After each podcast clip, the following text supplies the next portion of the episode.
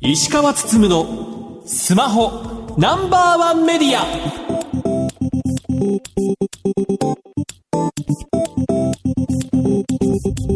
皆さんこんばんは。石川つつむのスマホナンバーワンメディアパーソナリティスマホ携帯ジャーナリストの石川つつむです。アシスタントの松代ゆうきですこの番組は最新情報から役に立つ情報までスマートフォンと携帯関連商品の幅広い情報を発信する番組です。最近通信業界で楽天モバイルにプラチナバンドを渡すためにどうするかといった議論が盛り上がっています、こちらまあ法改正がありまして、まあ、今割り当てられている周波数帯よりももっと有効活用できますよという人が出てきた時には、まあ、それらを比較して、ね、実際持ってる人がちゃんと使ってるかどうか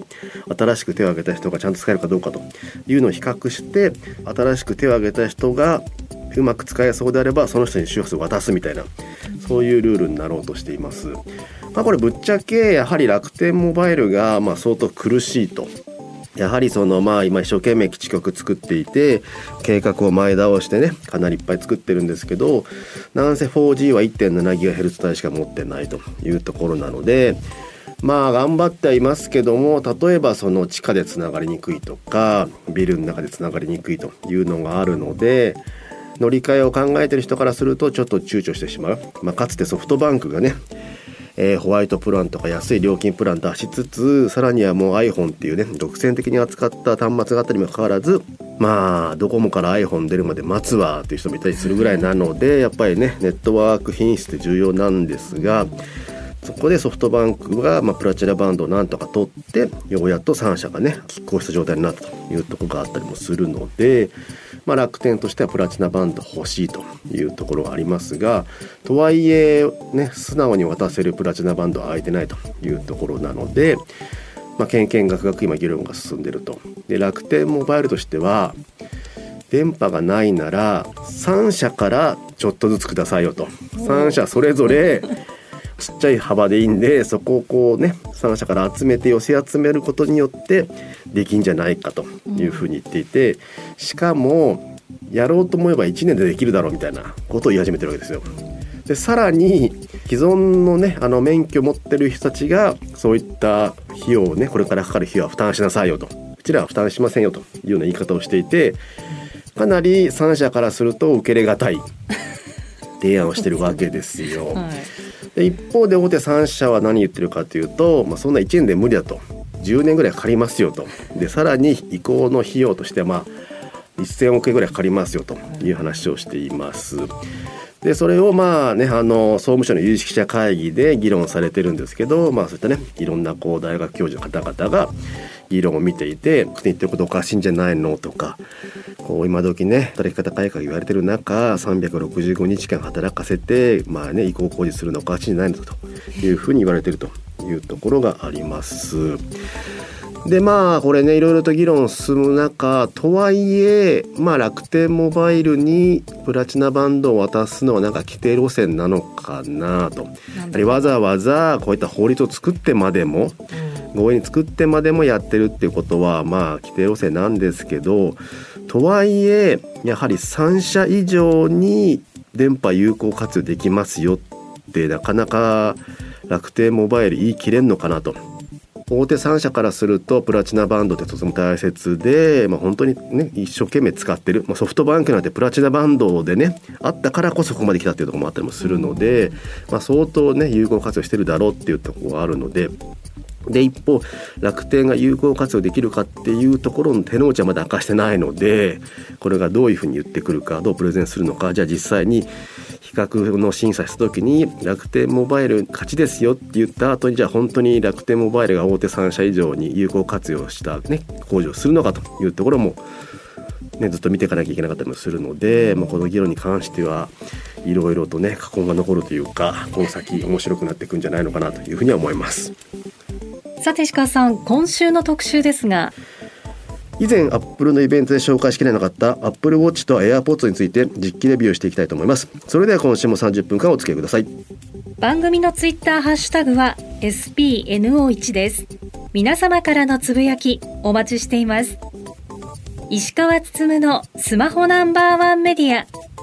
この番組は日本経済新聞社 BS テレ東他の提供でお送りします。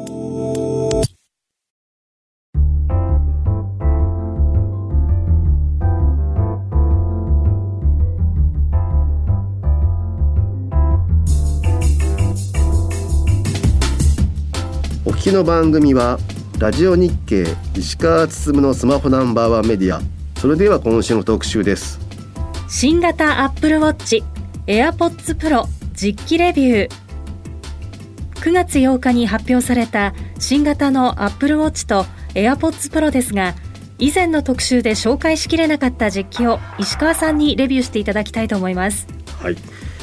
で今回まあアップルスペシャルイベントでいろんな製品を発表したこともありましてでいろいろとね記事化できるタイミングとか放送に載せられるタイミングというのは異なってたりする中で、まあね、今回ウォッチと AirPods に関してはねこのタイミングになってしまったというところがあります。ですでにまあね買って使ってるよという人もいるかと思いますけども改めて番組で取り上げたいと思います。まずは Apple Watch シリーズ8こちらは9月16日に発売されました。はい。こちらねあのもう見た目のデザイン的には全く変わってないと言いますかシリーズ7と比べてほとんど変わってないという状況になっています。で今回今特徴として新たに皮膚温センサーといったものが搭載されております。皮膚。はい皮膚ですね、で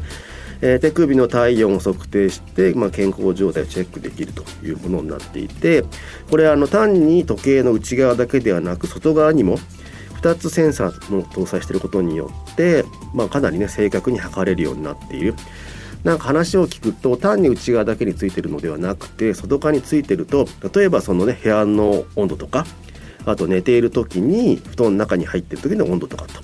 いうのも分かるので、まあ、そことのね差を見てちゃんと皮膚の温度がどれくらいになってるかというところが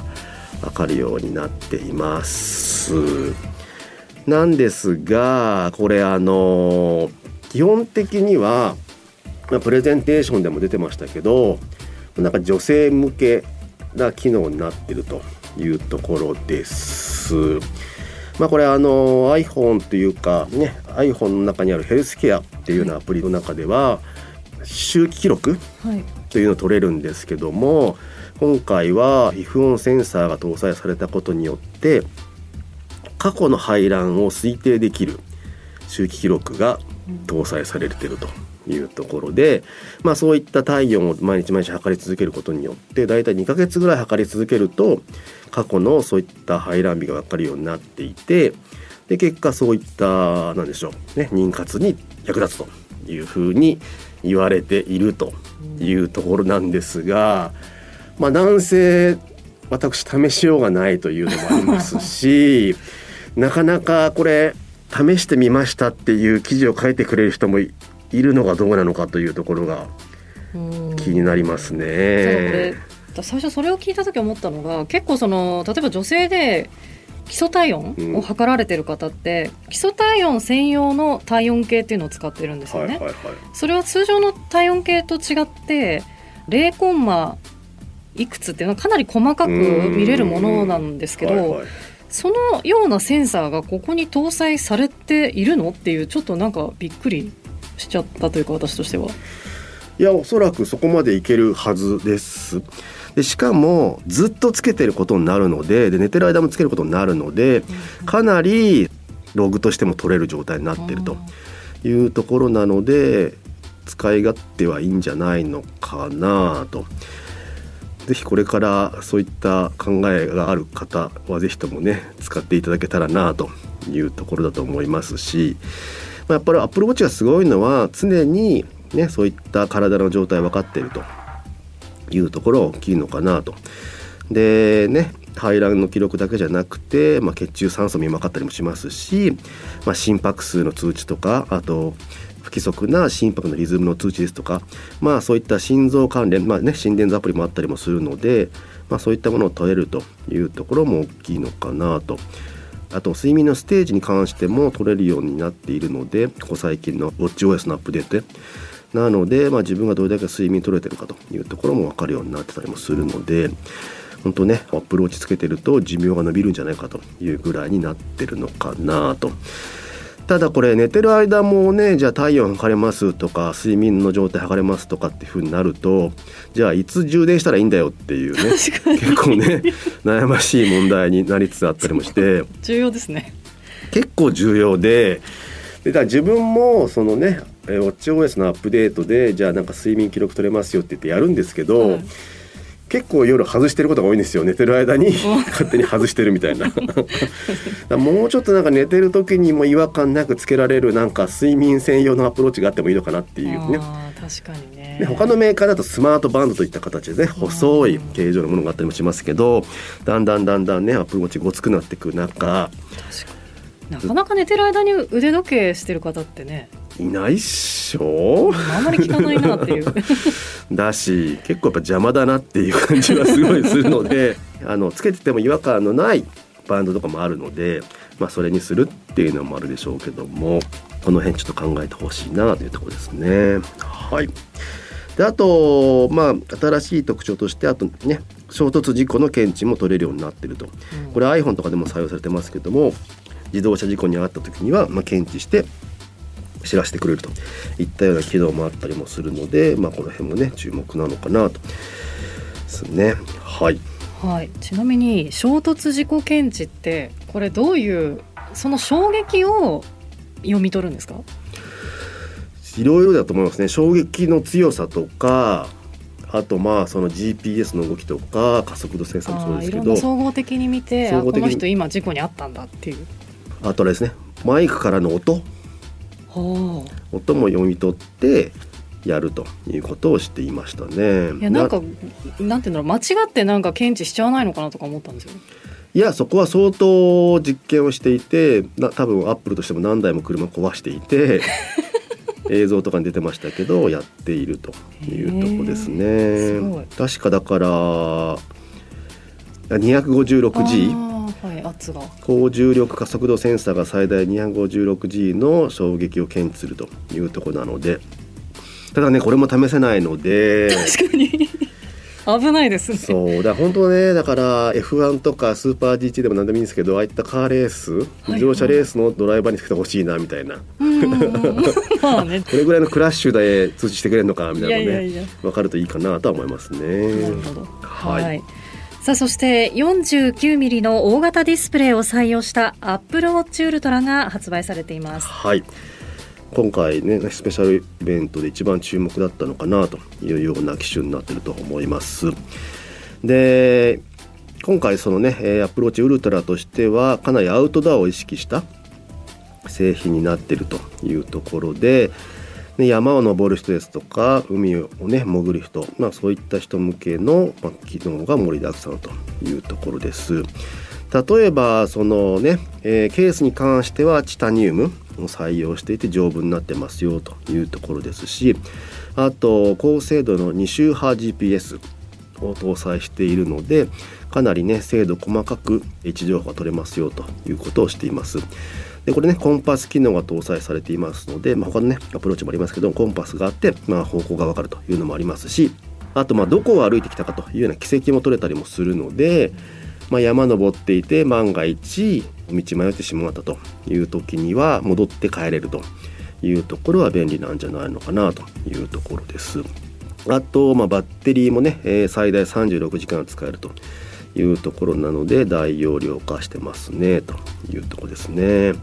まあ、防水もね 100m の耐水性能というところなのでスキューバダイビングやる人にとってはいいんじゃないのかなと思います。でやっぱり何がすごいってそのまあねスキューバダイビングやる人もまあそういった時計つけてたりとかすると思いますけども潜った深さとか場所とかね GPS 取って位置情報とかっていうのがちゃんと取れている危険な感じの潜り方するとちゃんと知らせて教えてくれるというのもありますしまあそういったものはログとして取られてちゃんとアプリケーションで管理できるということもあるのでかなりねこれ既存のそういったスキューバの時計やってる人メーカーとかっていうのは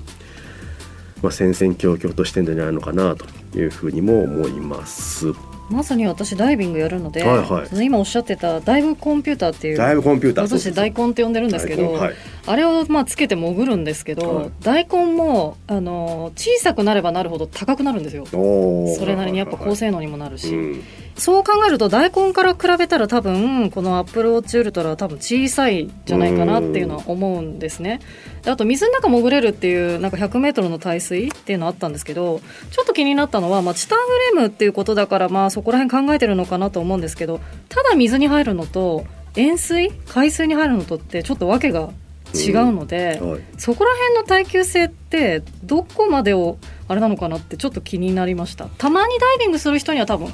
いいのかな。でもなんかこう多分プロはちょっとこれを使うっていうのもちょっとあれかなっていう気もしたり。いやー結構プロユースでもいける感じのような気がしたけどな。大根もやっぱいいやつ買うと同じぐらいの値段するんですよね。アップルウォッチウルトラと。うん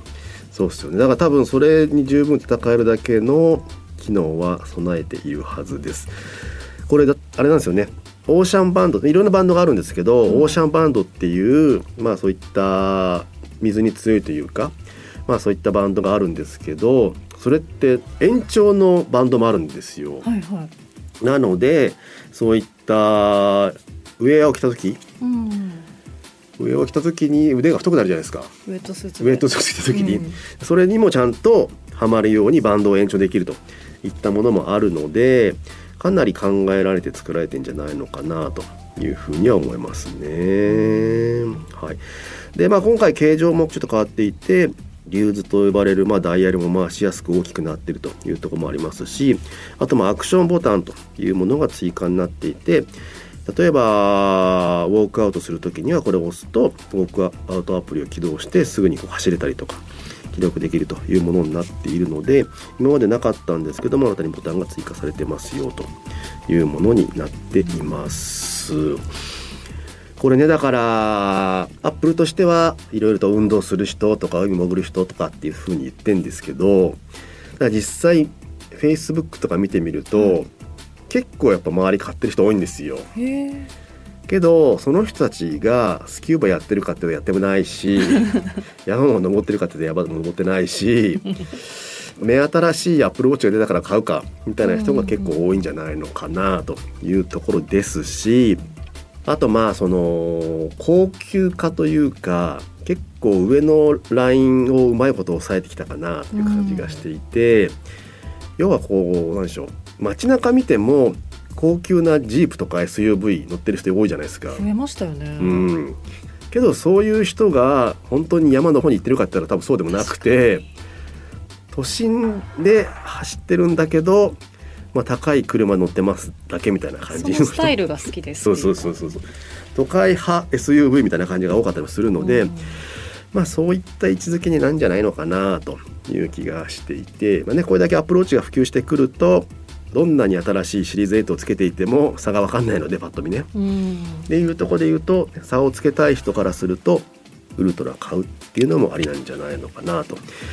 でアップルって一番最初アップルウォッチ出した時には18金のケースとか作っていてなんか100万円とか200万円とかっあいいのを出してましたねていうのがあったんですけどうんまあ失敗したわけですよ。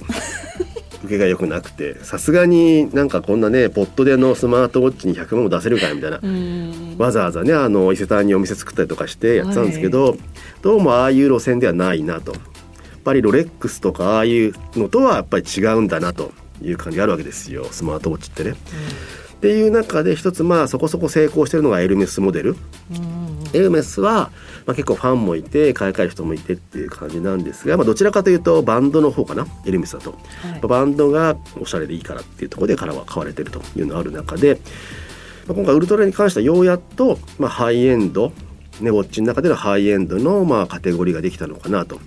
これアップルってよく見てみると例えば iPhone っていうのもねプロマックスとかプロがあって iPhone があってでさらには SE という感じで、まあ、3パターン3カテゴリーあってまあ、エントリーモデルとスタンダードとハイエンド。で iPad も今ねノーマル iPad と iPad Air と iPad Pro というような、まあ、3カテゴリーに分かれているという感じなので Apple Watch もねようやく3カテゴリーに分かれてきたというところなのかなというところです。は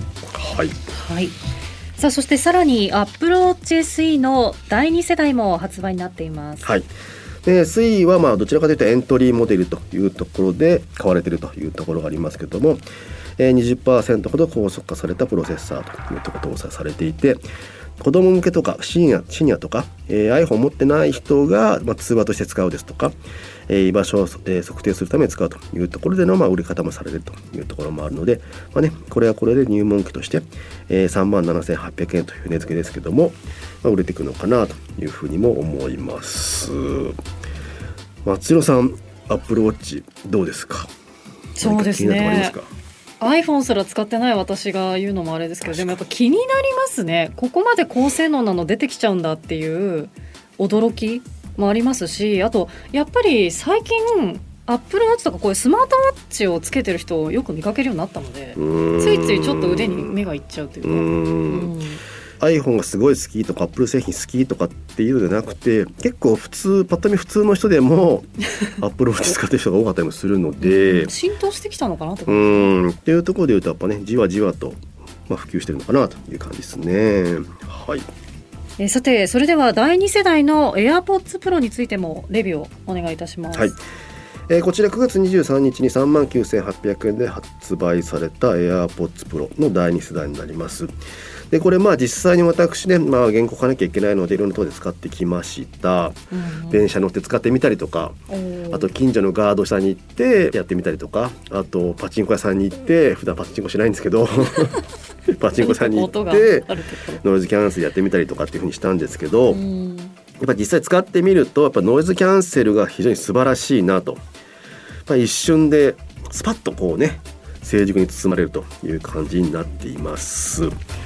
なのであとまあ音質に関しても、まあ、初代モデルに比べて良くなっている、まあ、高音域はクリアになってますし低音域はね豊かになってると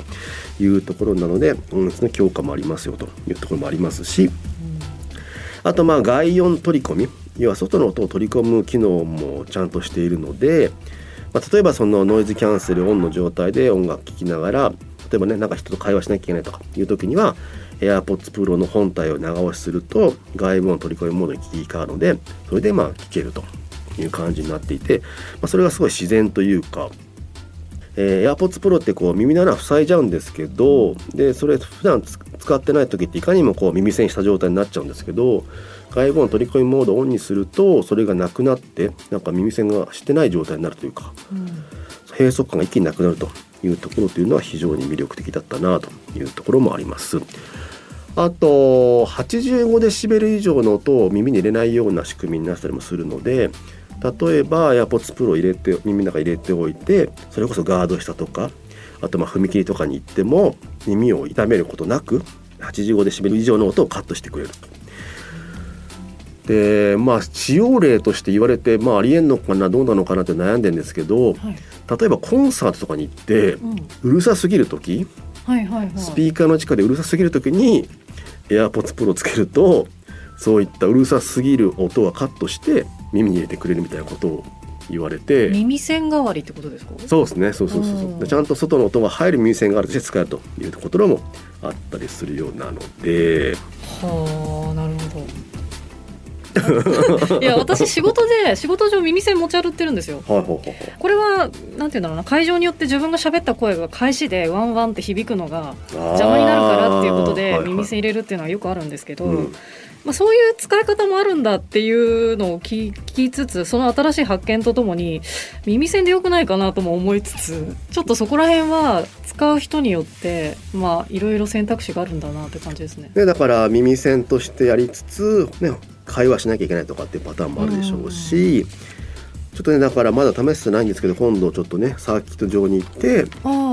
サーキットの音とね他の周りの音をどう入れられるのかっていうのは試していきたいなと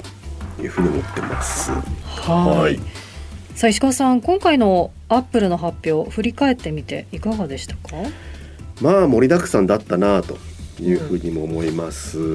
AirPods Pro に関しては3年ぶりかな。結構なぶりの、ね、発売だったりもしますしやっぱ、ね、iPhone と Apple Watch が同時に発売になると結構大変だなみたいな辛いなみたいな。記事書く側として。なんかスペシャルイベントからねもうずっと毎週に書いてんなみたいな。なんかいろいろとね ID パスワードも設定してるなみたいなうん。感じだったりもしますけど。だからね、まあ、それぞれまあ進化ポイントがあって面白いのかなと。iPhone に関してはやっぱプロの方がね確実に進化してますし今回取り上げた商品でいうと結構ねそのノイズキャンセルの効き具合ですとか AirPods Pro に関しては確実に進化してますしあとね Apple Watch Ultra に関してはね、目新しくなってきたというところもありますし特にね Apple Watch シリーズ8の方はもう完成形になってしまっていて、あんまりこの先大きなデザイン変更とか機能強化ってもないんだろうなと。っていう一方でウルトラに関して言うとまあもう大きさも関係ない結構まだ大きくしても怒らなそうだし、多分機能強化もしやすいんだろうなと。でさらにやっぱバッテリーをね搭載しやすくなってるので持ち時間ね寿命も長くなるだろうしっていうところもあったりもするのでこの先ねウォッチウルトラがどれだけ進化するかっていうのは結構楽しみなのかなと。とはいえね12万超える製品なので 毎年毎年出されても困るなっていうのが 正直なところですね。石川さん、現地取材に行った甲斐があったっていうぐらいの収穫ですね。そうですねなので、まあ、だから現地で見て触っちゃうと欲しくなるなっていうのがありますしねだから迷わず買えると言いますかはい、いいんだか悪いんだかって感じですね。はい、石川さん取材ありがとうございました。お疲れ様でした。以上特集新型アップルウォッチ AirPods Pro 実機レビューでした。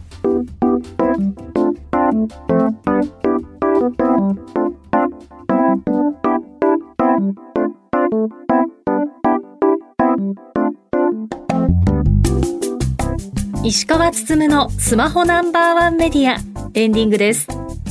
番組では皆さんからのご質問、情報などをお待ちしています。番組サイトは検索エンジンでスマホナンバーワンメディアとカタカナで検索してください。ラジコではタイムフリーで放送から1週間、いつでも無料でお聞きいただけます。さらに音楽ストリーミングサービス Spotify でもこの番組をお楽しみいただけます。また、ツイッターのアカウントは spno1 media spno1 メディアです。ぜひフォローしてください。石川つつむのスマホナンバーワンメディア。この番組は日本経済新聞社 BS テレ東他の提供でお送りしました。さて石川さん、来週ですが、シャープアコースのニューモデルについて特集します。ラジオ日経石川つつむのスマホナンバーワンメディア。お相手は？石川進と松代ゆうきでした。だが、